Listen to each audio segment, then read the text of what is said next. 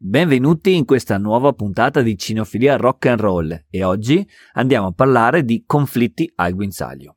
Io sono Andrea Metifogo, sono un consulente del comportamento animale, questo è il mio podcast o il vostro podcast che parla di animali e soprattutto cinofilia. Cinofilia Rock and Roll, un abbaio fuori dal coro. L'appuntamento di oggi si intitola Conflitti al guinzaglio. Perché ho voluto chiamarlo Conflitti al guinzaglio? Perché il problema, uno dei motivi che spingono i cani a tirare al guinzaglio è proprio legato al fatto che in realtà è uno strumento che genera conflitti, che genera disarmonia fra uomo e cane. Iniziamo intanto dal perché. Perché il cane tira il guinzaglio? Il cane tira il guinzaglio per svariati motivi, ma principalmente per due motivi. Primo è perché sono abituati a farlo.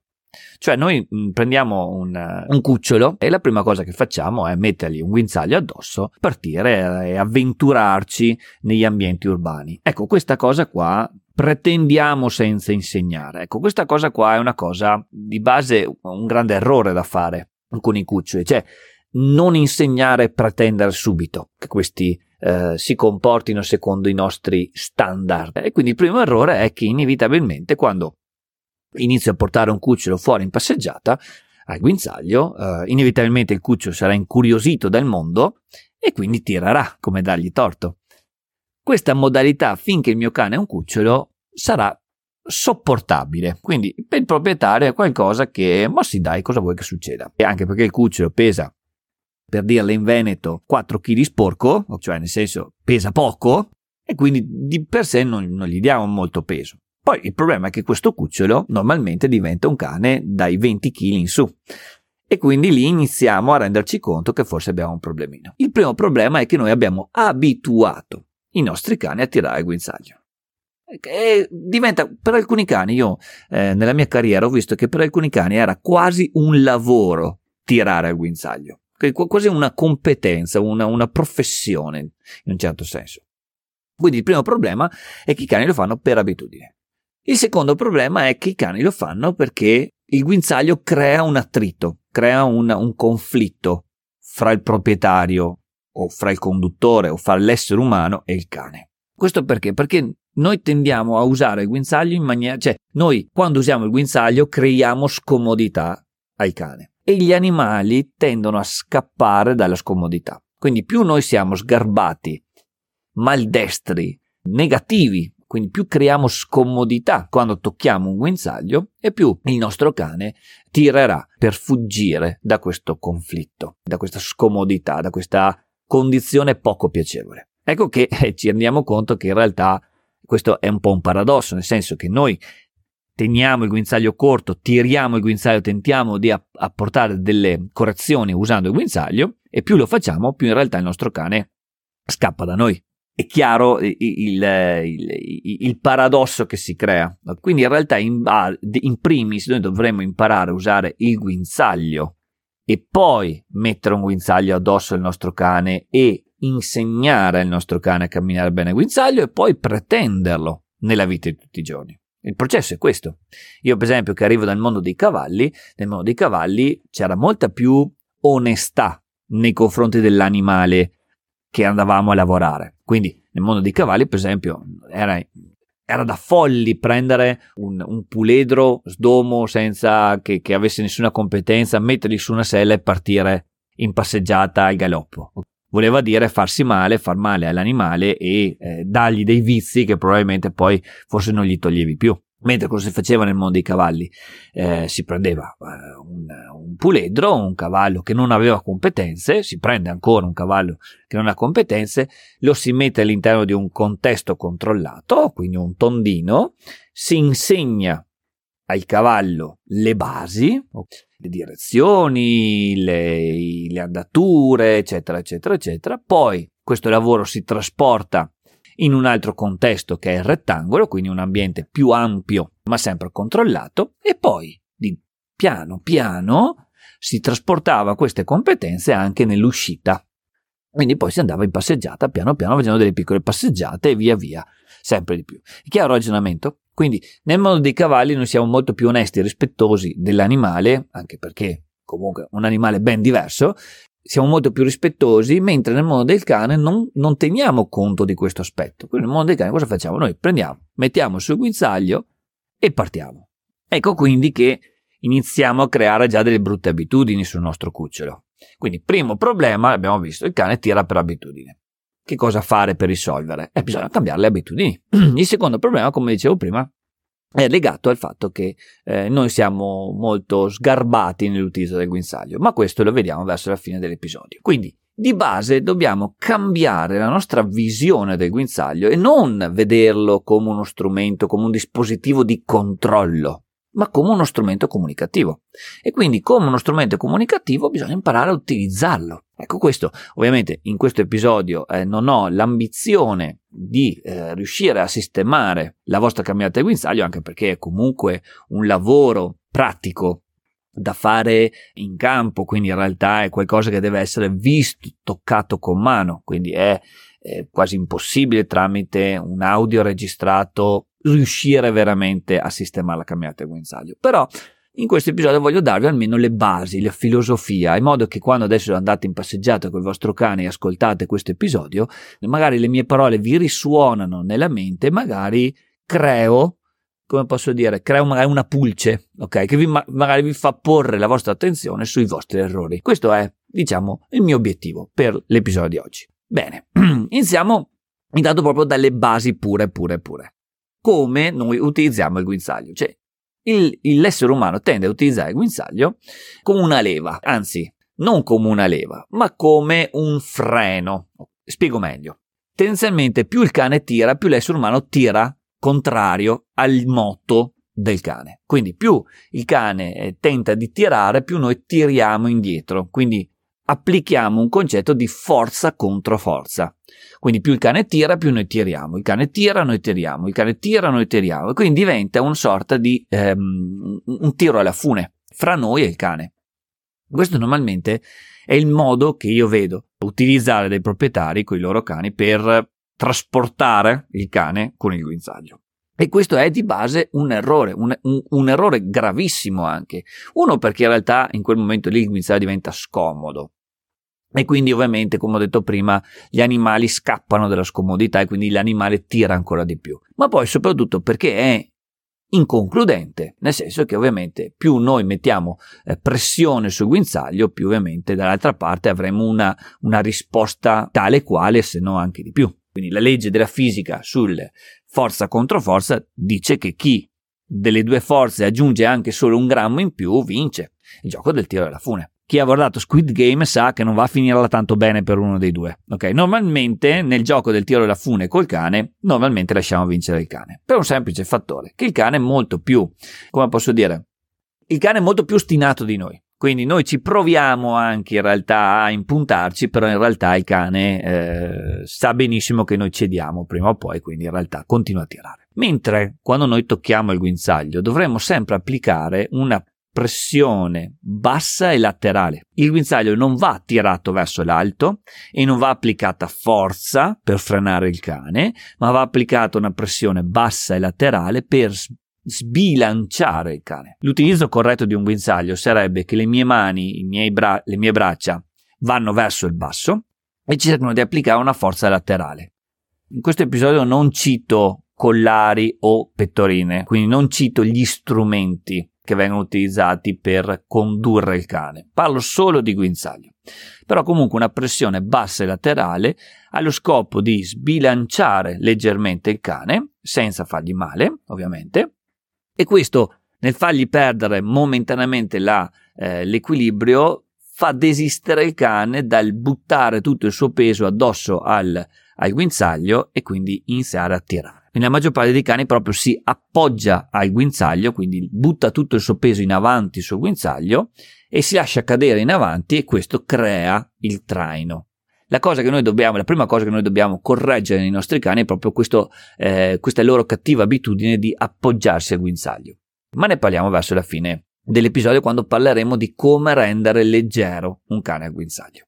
Abbiamo capito che dobbiamo stare molto attenti a come noi utilizziamo il guinzaglio. Quindi non guinzaglio verso l'alto e non applicando forza, ma un guinzaglio che lavora basso e lateralmente, in modo da spostare il baricentro del cane, quindi spostare il suo peso verso l'interno e far togliere forza al suo tiro.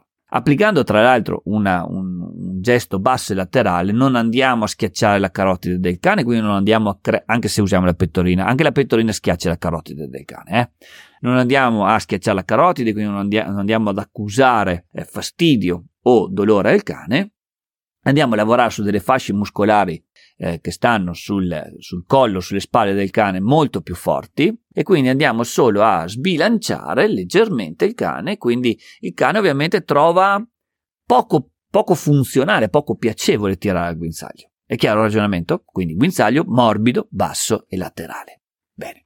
Adesso che abbiamo capito inizialmente come possiamo utilizzare il guinzaglio, parliamo delle quattro fasi dell'impostazione del guinzaglio. Perché, come ho detto prima, le abitudini, le brutte abitudini vanno cambiate. Ecco, una delle abitudini che noi dobbiamo cambiare è proprio questa qua di appoggiarsi al guinzaglio e di tirare al guinzaglio. Però, per fare questo, torno alla eh, cultura, all'arte equestre che ho citato prima, dobbiamo iniziare a lavorare bene in un ambiente tranquillo, in un ambiente controllato e dobbiamo impostare, dobbiamo dare delle competenze al nostro cane. Per dare queste competenze sull'uso del guinzaglio è importante lavorare per fasi. Io le chiamo le quattro fasi, cioè è una sorta di livello che ovviamente completato il livello 1 possiamo passare al livello 2, completato il livello 2 passiamo al livello 3 e così via. Quindi mai fare i passi più lunghi della gamba. Parliamo, citiamo almeno, comunque diamo un'infarinatura delle quattro fasi dell'impostazione del guinzaglio. Poi, vi ripeto,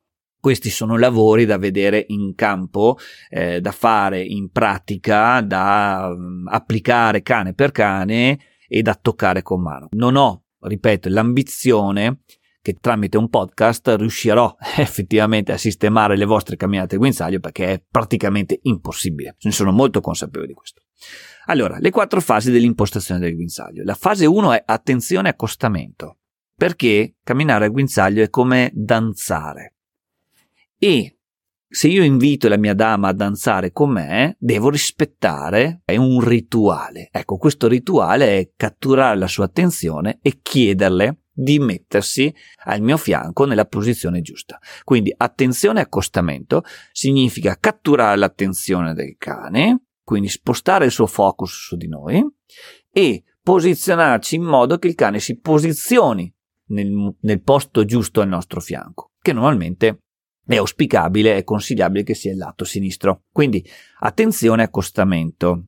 Normalmente già qua la maggior parte delle persone che cammina con un cane a guinzaglio toppa di brutto, nel senso che non catturano l'attenzione del loro cane, non, lo posizionano, non si posizionano nella maniera corretta nei suoi confronti, partono e basta. Quindi il cane è già davanti a noi, sta già pensando alle sue cose, ha già il suo mondo di odori da annusare e il cane parte e inizia a tirare. E noi ci andiamo dietro. Fase 1. Attenzione accostamento.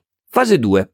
Lavorare sul focus e sulla linea retta. È inutile che noi ci cimentiamo nel destreggiarci in un ambiente urbano con un cane che non sa camminare a guinzaglio se non siamo neanche in grado di camminare in linea retta con il cane al nostro fianco. Nella fase 2 dobbiamo lavorare sul nostro focus, quindi sulla nostra capacità di comunicare con il linguaggio del corpo la direzione che noi vogliamo prendere e lavorare su una semplice linea retta.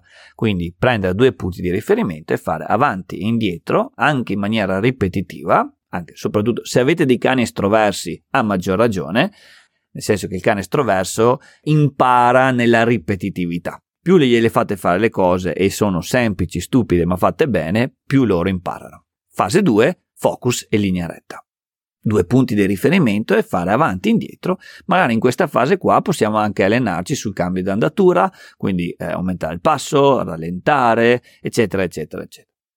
Quando il cane ha iniziato a camminare parallelo a noi in linea retta, in questo tratto breve anche, non occorre che sia un tratto molto lungo, 50 metri vanno benissimo, passiamo alle direzioni. Qui eh, io lo chiamo l'esercizio del rettangolo, quindi creo un rettangolo mettendo quattro punti di riferimento e lavoro sul linguaggio del mio corpo nel girare a destra e a sinistra. Qui è tutto un lavoro di consapevolezza del linguaggio del corpo. Occhi, spalle, pancia devono sempre guardare dove voi volete andare. siate molto chiari nella direzione che volete prendere, prendete una direzione, guardate dove volete andare, partite e andate. Ah, inizialmente le prime curve il cane eh, non, non, vi capirà e quindi magari gira, andrà un po' contro, andrà dritto, voi girate, è normalissimo. Voi con molta gentilezza e dolcezza aiutate il cane a stare al vostro fianco e vedrete che nell'arco di qualche giro il cane inizia a leggere il linguaggio del vostro corpo e a seguire destra e sinistra insieme con voi. Più voi siete chiari nel linguaggio del corpo, e più il cane imparerà prima a leggervi. Passiamo alla ultima fase dell'impostazione della camminata a guinzaglio, che sono lavorare sulle distrazioni. Quando voi uscite in passeggiata col vostro cane, il vostro cane è attratto da un mondo di esperienze, di odori, di stimoli che ovviamente lo spingono a tirare ed è inevitabile, è normalissimo, come dargli torto anche del resto. Quindi noi dobbiamo lavorare sulle distrazioni. Lavorare sulle distrazioni vuol dire iniziare a creare in questo set di lavoro in cui ho lavorato anche prima delle situazioni stimolanti per il cane. Quindi mettere magari delle ciotole con il cibo, mettere degli odori, mettere dei cani, mettere delle situazioni che ovviamente spingono il cane a tirare, ma fargli capire che può raggiungerli solo se non tira il guinzaglio. Quindi è una sorta, è un lavoro sull'autocontrollo. Se tu tiri il guinzaglio, non li raggiungiamo, non li raggiungeremo mai, quindi applico tutta una serie di correzioni o, o comunque non, non, non, gli do la possibilità di avvicinarsi a questo stimolo qua, ma nel momento in cui smetti di tirare il guinzaglio, ci possiamo avvicinare all'obiettivo. Ecco che io inizio a cambiare le abitudini e a rendere nella mente del cane il non tirare il guinzaglio qualcosa di funzionale. Da qua Completata questa quarta fase, inizia il percorso di generalizzazione, chiamiamolo così. Quindi inizio a trasportare queste cose che ho creato all'interno di un ambiente tranquillo, eh, controllato, sicuro, dove ovviamente non ho avuto incursioni dall'esterno, lo trasporto in un ambiente esterno. Ovviamente sempre ragionando sul fatto che io ho un individuo che sta imparando, quindi il livello di distrazione, di stimoli, di situazioni devono essere crescenti, graduali e crescenti. Questa è una cosa molto importante. Non avventuratevi a nuotare in mare aperto se non siete neanche in grado di stare a galla nella piscina dei piccoli. Chiaro ragionamento? Quindi è importante essere molto anche onesti e umili nei nostri confronti nel capire quali sono i limiti nostri e quelli del cane. Se noi iniziamo a lavorare in un ambiente tranquillo, il cane impara, capisce quello che noi vogliamo da lui e vedrete che poi riuscirà a trasportare queste nuove competenze anche in un ambiente un po' più stimolante. Ma deve essere un processo graduale. E ora arrivo all'ultimo argomento. Non è l'ultimo argomento, però comunque l'argomento clou di questo episodio che è come rendere un cane leggero al guinzaglio. Allora, questo è, è complicato da spiegare, però cercherò di renderlo più semplice possibile. Partiamo dal presupposto che il cane sa stare in piedi con le sue gambe, quindi non lo dovete sostenere con il guinzaglio. Chi cammina come dei burattinai con il guinzaglio verso l'alto e, e praticamente sostiene il peso del cane, sta solo insegnando al cane a appoggiarsi al guinzaglio e tirare inevitabilmente partite dal presupposto che il vostro cane, che pesi 10 kg o che ne pesi 40, quattro gambe ce le ha, le sa usare e il suo peso se lo sa portare da solo. Quindi io in realtà non dovrei sostenere fisicamente il peso del mio cane. Io devo solo dare delle indicazioni. È chiaro il ragionamento? Bene. Se partiamo da questo presupposto, iniziamo già a sbloccare questa nostra consapevolezza che il cane può diventare leggero al guinzaglio, perché io devo solo trasmettere delle informazioni. Innanzitutto il cane diventa leggero al guinzaglio quando noi iniziamo a diventare sensibili nell'uso del guinzaglio, quindi noi iniziamo a dare delle fasi, dei tocchi sul guinzaglio molto leggeri, molto, molto sensibili, magari poi anche aumentando l'intensità di queste informazioni, ma dobbiamo sempre partire da delle fasi basse. Lavorare per fasi, insegna agli animali a diventare leggeri. La mia fase 1 è una fase molto leggera, quasi solo uno sfiorare il guinzaglio. La fase 4 è una, una fase sicuramente che imprime una certa forza sul, sul guinzaglio. Però io non arrivo mai in fase 4 perché ovviamente mi fermo molto prima. Magari su questo ragionamento sulle fasi ne parleremo ancora in qualche episodio perché è un argomento eh, lungo, articolato e, e profondo e quindi vi do solo un piccolo accenno, poi magari ci dedico un, un episodio specifico. Gli animali hanno una memoria associativa quando succede una cosa loro sanno che verrà, cioè, ci sarà un proseguo. Quindi suona il campanello e c'è una persona fuori. Quindi se io uso una fase bassa e poi le mie fasi aumentano, l'animale sa già cosa succederà. Quindi nel momento in cui attivo una fase bassa, un tocco leggero sul guinzaglio, il cane è consapevole, perché io sono stato molto onesto con lui, il cane è consapevole che io andrò ad aumentare. Perciò, se lui reagisce prima, io toglierò questo tocco sul guinzaglio. Quindi toglierò comunque la scomodità che ogni guinzaglio porta al cane a prescindere dallo strumento che utilizziate quando io lo tocco. Come rendere un cane leggero al guinzaglio? Prima di tutto insegnate al vostro cane a non appoggiarsi al guinzaglio, quindi a non buttare il suo peso addosso al guinzaglio. Seconda cosa, lavorate per fasi, quindi iniziate a, lav- a toccare il guinzaglio con molta gentilezza e via via magari aumentate. E successivamente insegnate al cane che il non tirare il guinzaglio porta delle, dei miglioramenti alla sua qualità di vita. Quindi motivate, responsabilizzate il vostro cane che se non tira il guinzaglio potrai raggiungere i tuoi obiettivi. Chiudo l'episodio con un'ultima affermazione, una domanda che molto spesso mi viene chiesta durante le mie lezioni quando eh, andiamo a sistemare la camminata del guinzaglio con il cane. Ma allora il cane in passeggiata non può annusare? Deve sempre stare qua al mio fianco? Oppure può annusare? Punto di domanda. Cioè, questa è la domanda tipica che mi viene proposta praticamente a quasi ogni lezione in cui io parlo di camminate a guinzaglio. La risposta è che dovete trovare un compromesso. Perché la vita con i vostri cani è un compromesso. Quindi dovete trovare un compromesso fra quello che è la vostra esigenza e quelle che sono le esigenze del vostro cane. Allora normalmente io tendo ad impostare la camminata in questi termini qua.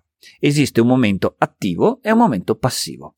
C'è un momento in cui ho bisogno che il cane cammini al mio fianco e non si lasci distrarre, perché magari devo passare vicino a una casa dove ci sono dei cani che abbaiano, perché magari devo passare in mezzo alle persone, perché magari sto incontrando un altro cane che è un suo antagonista e quindi in realtà ho bisogno che il cane mantenga un certo autocontrollo perché magari sto passando vicino a una strada, eccetera, eccetera, eccetera. Quindi sono delle situazioni in cui ho bisogno che il cane sia attivo, cioè che sia concentrato su di me, che sia in focus su di me durante la camminata del guinzaglio e poi ci sono dei momenti in cui il cane deve fare il cane. La passeggiata è per il cane, quindi è no, non dico normale, è d'obbligo che nel momento in cui noi portiamo il nostro cane in passeggiata lui possa annusare, lui possa guardarsi intorno col naso, che possa fare pipì, che possa fare quello che deve fare. Perché la passeggiata la facciamo per lui principalmente. Quando io imposto la camminata a guinzaglio, il mio primo principio è che la camminata a guinzaglio in questi termini qua, cioè che il cane cammina al mio fianco, bibibiba, è solo per un 10% della nostra passeggiata collettiva il resto del 90% della passeggiata che noi facciamo, io il guinzaglio te lo lascio lungo e ti lascio annusare, ti lascio fare le tue cose, a meno che tu non inizi a tirarmi in giro di qua e di là. Troviamo un compromesso. Se io insegno il cane che nel momento in cui ti lascio il guinzaglio lungo, tu puoi annusare, farti le tue cose, ma non devi tirarmi come un trattore, perché non è piacevole neanche per me, tu fatti le tue cose che io ti seguo, o questa attività esplorativa che tu stai facendo, Mentre quando ti chiedo per favore vieni qui che ho bisogno che adesso ti comporti bene, e il cane sia eh, disponibile, generoso, pronto a farlo. È un compromesso, quindi è una, una sorta di patto reciproco fra noi e il cane in cui troviamo un modo per stare insieme senza annullarsi reciprocamente. Chiudo con questa citazione, che è stata anche questa citazione di un mio grande maestro, che è stato Paolo Villani, è un grande della cinofilia italiana, che una volta mi eh, ha fatto questa battuta che per me è stata però wow. Lui ha detto, eh, camminare con il cane è un po' come andare a braccetto con la fidanzata. Quindi andare a bottega con la fidanzata. Ti prendi a braccetto, avete lo stesso passo, camminate serenamente, è piacevole per entrambi starsi vicino e se uno si ferma anche l'altro si ferma, se uno gira a sinistra l'altro gira a sinistra, eccetera, eccetera, eccetera. Quindi immaginatevi, cioè create nella vostra mente l'immagine mentale di andare a braccetto con il vostro partner, con la vostra fidanzata e, e fare una passeggiata serena. Ecco, quello è l'obiettivo che voi dovete raggiungere nella vostra camminata al guinzaglio. Fare in modo che sia un momento di unione. E quindi, detto questo, Ovviamente io vi saluto, è stato un, uh, un, bellissimo episodio, mi sono divertito molto a trasmettere queste competenze, avrei ancora migliaia di cose da dire sul guinzaglio, però in realtà magari le tengo per altri episodi, quindi continuate a seguirmi che magari ci saranno anche degli approfondimenti. Io vi saluto con un invito che se avete un amico che ha problemi con il cane guinzaglio, condividete magari questo episodio che forse magari possiamo essere di aiuto. O se questo episodio vi è stato utile per risolvere una parte delle difficoltà che avete con il, eh, con il vostro guinzaglio, magari condividetelo con altri amici. Quindi fate girare questo podcast in modo che possa essere di aiuto a più persone possibili e soprattutto a più cani possibili. Perché il mio scopo è quello, io combatto nel fronte dei cani, quindi il mio scopo è quello di migliorare la qualità di vita dei cani e posso farlo solo creando delle eh, persone, dei conduttori di cani bravi, consapevoli e preparati a viverlo, eh, a viverli al meglio. Se l'episodio vi è servito e vi è stato utile o pensate che possa essere utile per un vostro amico o un'amica, condividete l'episodio e eh, farete un favore a me, ma farete un favore anche a lui. Ricordatevi un'ultima cosa, questa è una mia citazione, che nel momento in cui il guinzaglio smette di esistere, sarete legati da un filo molto più forte. Grazie, questa è Cinofilia Rock and Roll, io sono Andrea Mettifogo e arrivederci alla prossima.